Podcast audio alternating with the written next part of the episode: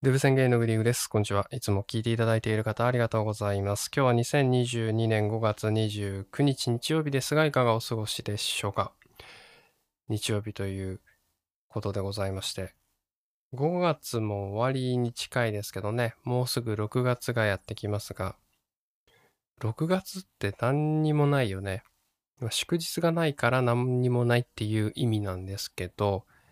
なんか暑いしね。イベントごともないしっていう、そんな感じではあります。なんかこう、6月って一番パッとしないんじゃないかなっていう。暑い、暑いなっていう。他ありますけね。はい。そんな感じでございますが、いかがお過ごしでしょうか。私ね、あの、最近、いい紅茶をね、飲んでまして、まあ、たまたまなんですけどね、まあ、たまたまその、手に入れる機会があって、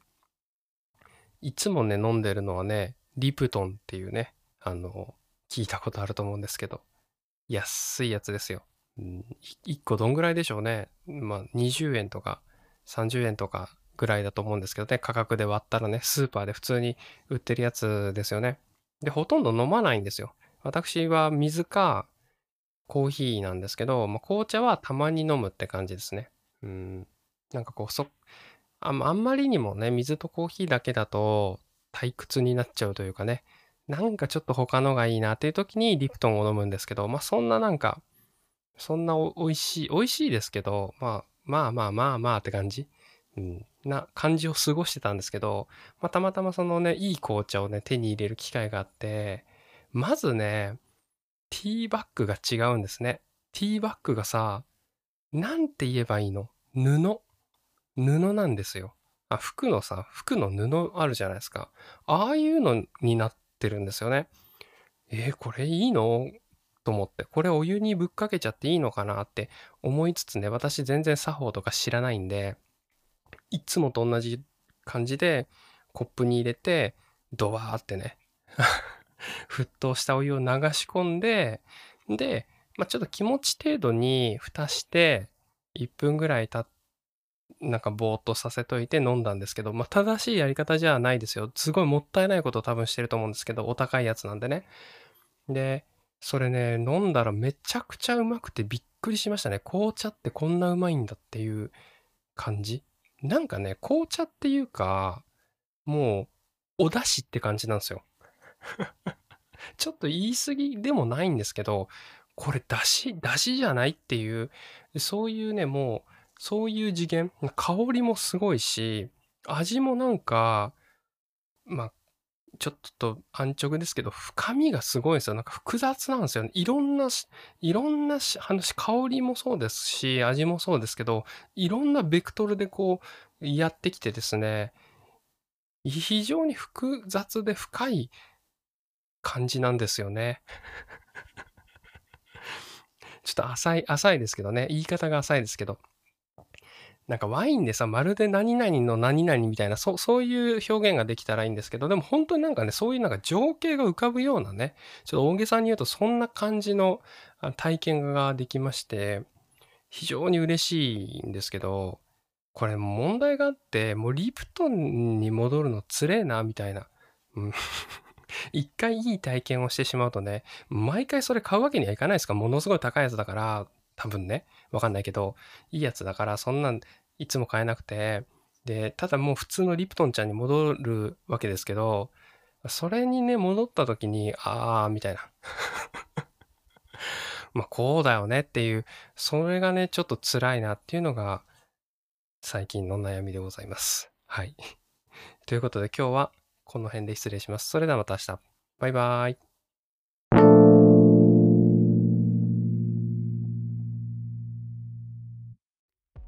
2022年5月30日月曜日でございますが、いかがお過ごしでしょうか。今日はね、まあいろいろ悩んでるよっていう、そういう話をね、しようかなと思います。あの選択肢がね、いろいろあってみたいなことですけど、本当に超個人的なことで大したことないですが、ご了承ください。まずはね、あの、オーディブルね。オーディブルを契約するかどうかね、めちゃくちゃ今迷ってますね。で、今はね、無料、無料で2ヶ月やっていて、で、まあ、それなりに無料だから意識して使っていて、まあ、かなりの量が読めたんですよね。まあ、読めたというか聞けたというか何というかですけど10冊ぐらいは小説をあの小説の内容を取り入れることができたんですけど契約するかっていうところを結構悩んでおりましてその日がね近いんですよね。そろそろそろそろ解約かそのまま継続かっていうのを決めなきゃいけないと。こんだけ使ったらいいんじゃないのって10冊だったらいいんじゃないのって思われると思うんですが私ねあのサブスクリプションを追加することにですね異常な抵抗がありまして、うん、すごい慎重なんですよ。月額っていうのは本当にあのよっぽどよっぽどじゃないと入らないんですよ そこだけね、ものすごい慎重なんですよね。別に平気でご飯とかにお金は使うんですよ。うん、食べ物とか、健康とか、サプリメントとか、まあ、そういうのにはね、もうバサーってね、もうお金、全然それ以上のお金をね、全然使っちゃうんですけど、月額1500円なんですけどね、オーディブルは。えっと、サブスクリプションで1000円超えてくるっていうのは、かなり本当にもうもう必修じゃないと私の中では入れていかないぐらいの値段感なんですよね。うん、1000円超えてるサブスクリプションってもうネットフリックスぐらいしかなくて、まあ、980円のものはちょいちょいあるけどね、うん、Spotify が908円だったりするけど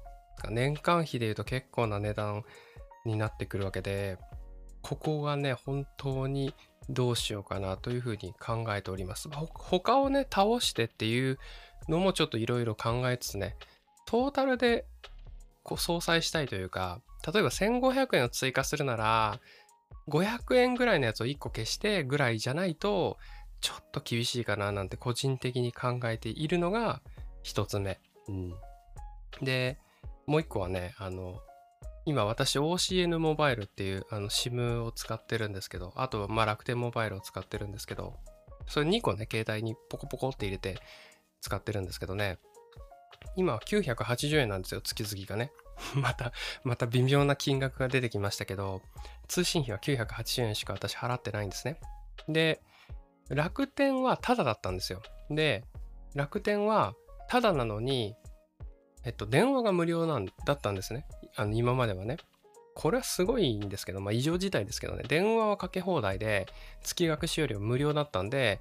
電話用に回線として入れて、で、まあ、デュアル SIM っつってね、2個させるやつの携帯で、データ通信は OCN モバイルみたいな、そんな使い方をね、してて、月額980円っていう、まあ、そういうカスタムでやってたんですけど、まあ、発表がね、ありましたよね。まあ、ニュースに結構なってるからご存知の方も多いかもしれませんが、まあ、楽天モバイルが値上げします。値上げとはちょっと違うんだけど、最低料金を1000円にしますと。まあ、要は0円がなくなって、908円が最低料金ですよっていう風な発表されたので、要はこのままほっとくと、私、あの、OCN モバイルプラス楽天モバイルで2000円になっちゃうじゃないですか。で、2000円だと微妙だなっていう。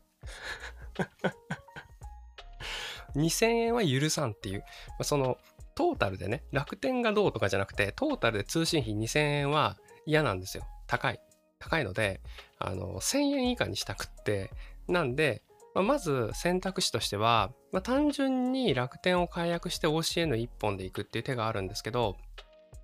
なんか面白くないなと思って、まあ単純に面白みがないなと思って、まあこの機にね、あの全部解約して、なんか新たの入れ、新たなの1本入れてもいいし、あとなんか組み合わせを考えてもいいんですけど、で、今ね、組み合わせどんなのが面白いかなっていうふうに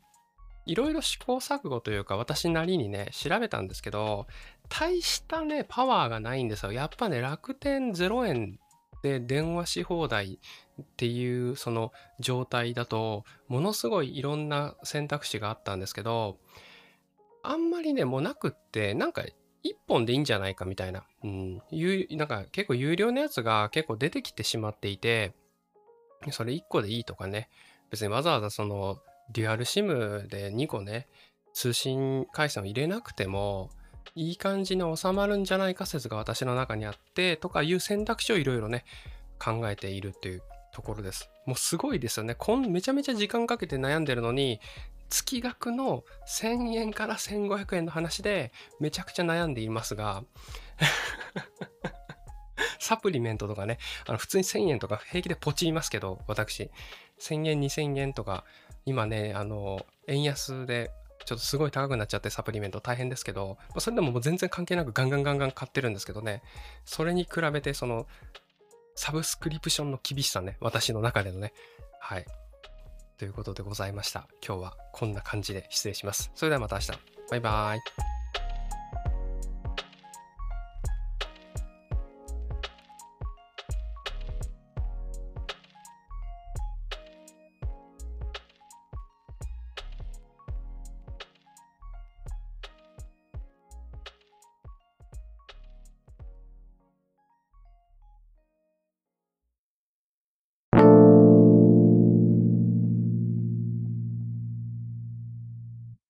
2022年5月31日火曜日でございますが、いかがお過ごしでしょうか？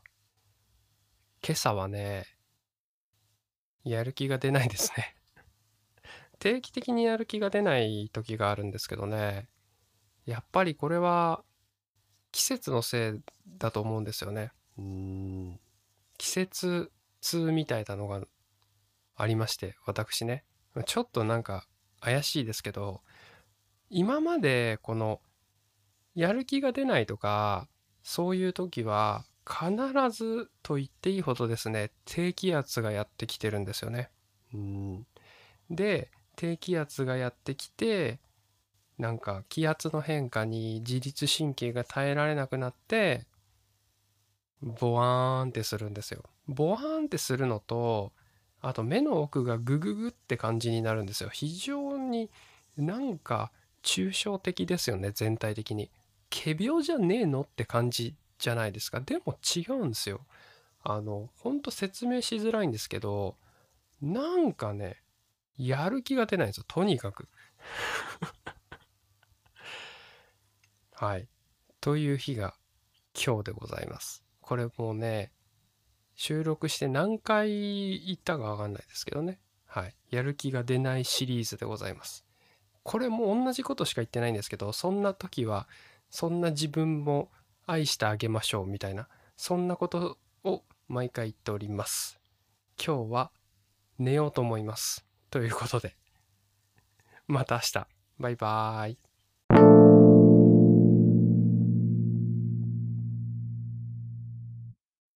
2022年6月1日水曜日ですがいかがお過ごしでしょうか？今月ね、6月入りましたけども、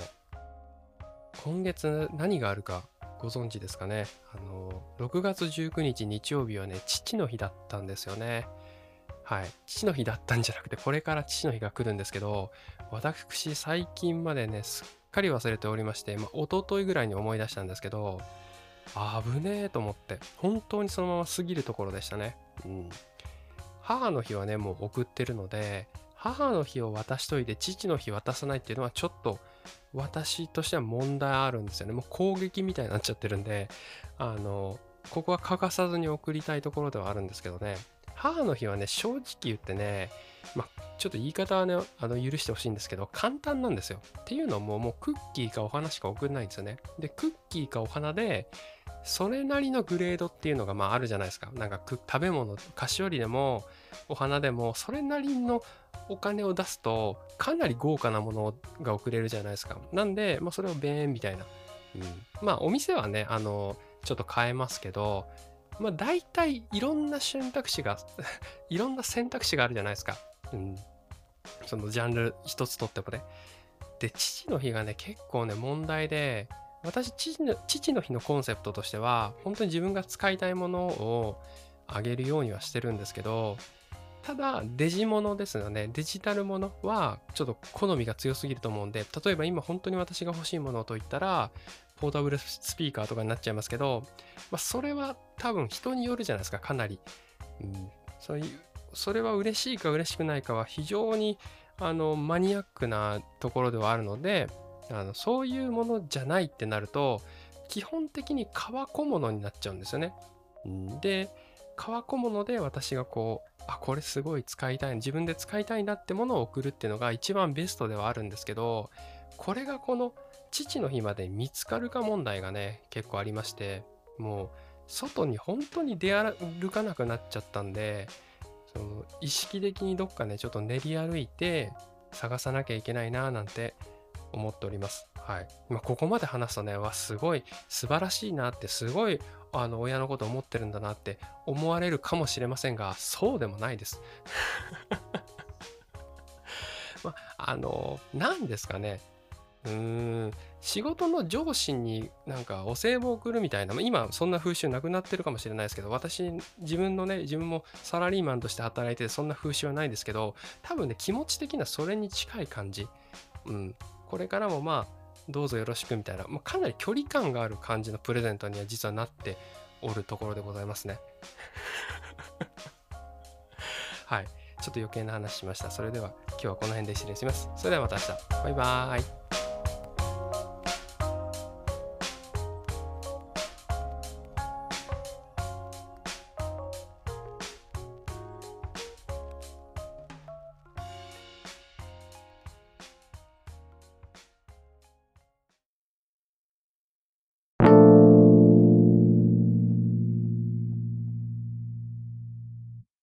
2022年6月4日土曜日ですがいかがお過ごしでしょうか？今日はね土曜日ということで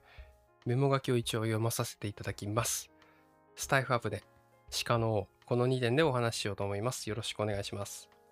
まずねスタイフアップでなんですけど特にないですね。はい。あのー、最近ちょっと重いですけどね。重い気がしますけどキャッシュをクリアすればいいんですかね。はい。やってないですけどなんかキャッシュねめちゃくちゃ溜まってくんですよね。あのアプリってね、はい。ということでございます。今日はね、鹿の王をね、読み終わりましたので。いやー、長かったですね。うん。鹿の王はね、鹿の王1、鹿の王2、鹿の王3、鹿の王4でね、4つで構成されてるんですけど、私全部ね、オーディブルで聞いたんですけどね、まあ難しかった。っていうのも、フィクションなんですよ。ちょっとだけね、概要ね、お話ししていいですかね。せっかくなんでね。あの あの、昔々、あの、赤ファというね、国がありました。うん、赤ファというね、国じゃないんですけど、真ん中にね、ちょっとイメージしてほしいんですけど、上と下が海で、えー、横長のこう地形になっておりましてね、で、左と右がですね、こう山になってるわけですよ。そうするとですね、上海、下海、左山、右山みたいな、その、そういうね、こう盆地というかね、そういうところができておりまして、赤ファというね、名前の地方があるんですけどね、右側にですね、山を越えてツオル帝国というのがありまして、えー、左側にですね、赤ファの左側にムコニア王国というのがございます。で、え赤ファというのはですね、実はですね、ツオル帝国にね、こう侵略されてしまいました。はい。侵略されたといってもですね、あの、友好的侵略じゃないですけども、赤ファというね、名前は残してもらえたんですよ。まあ、そこはね、旧赤ファ王国領のですね、赤ファ王がうまいことやりまして、あの、まあ、民はね、こう、民は存続させてくれと、あの、だから受け入れるみたいな形ですね。ツオールのその戦略、あの侵略を受け入れるというか、政治的なね、例えば納税とか、まあ、そういったものは、あの、受け入れますと。だから国としては治めますが、そのね、あの、もともとの民族の、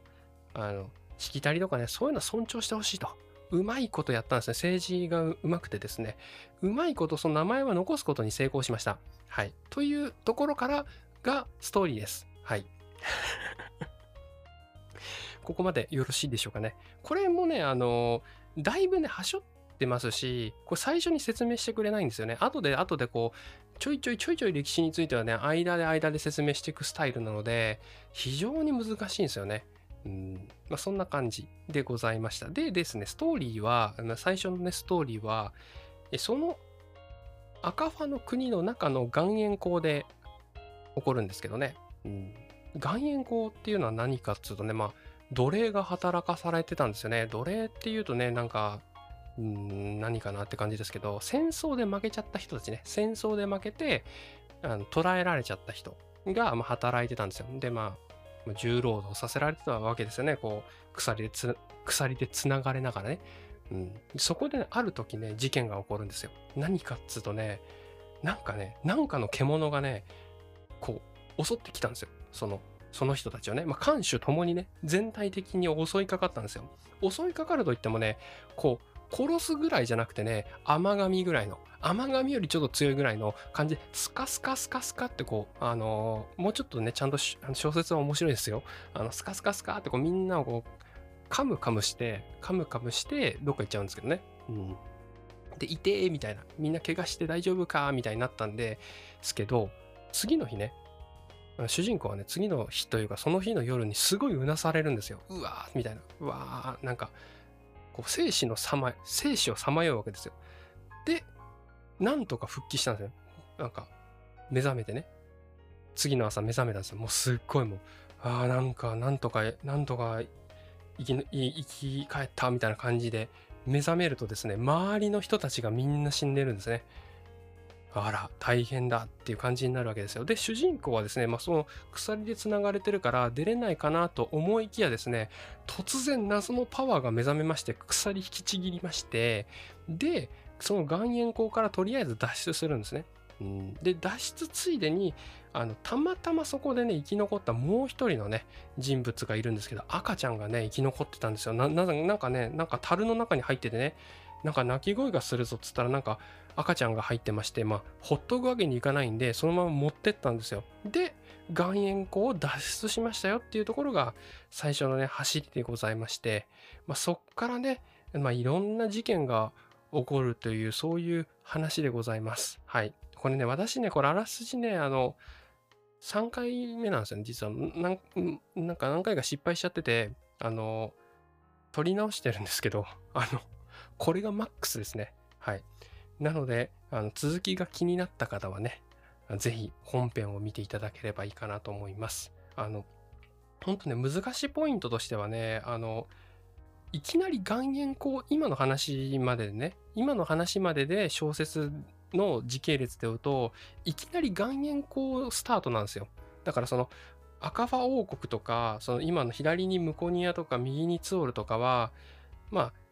その本だとね、最初に地図が出るから、まあそうなのかなって感じなんですけど、それね、ストーリーの説明ないんですよ。いきなり岩塩港で、バーって来て、なんかカミカミされて自分が生き残ったみたいになるんで、で、しかも意味不明な言葉いっぱい出てくるんですよ。その中でね、なんとか人がなんとか人がつって、全部、全部初見の感じですよ。うん。なので、非常にね、難しいと思いますが、オーディブルで聞くのは結構大変ですね。私も今回ね、聞きながらやってたんですけど、なんかね、作業するとね、もう全然違う話になって全くついてこれなくなっちゃうので、だ、誰あなたみたいな人が、もう人もいっぱい出てきますし、地名も意味わかんないのがいっぱい出てくるので、もうここはどっしり構えてね、何回も聞いて咀嚼しながら進んでいきましたっていう感じでございますので、もし興味があれば、一回読んでみてください。それでは今日はこの辺で失礼します。それではまた明日。バイバーイ。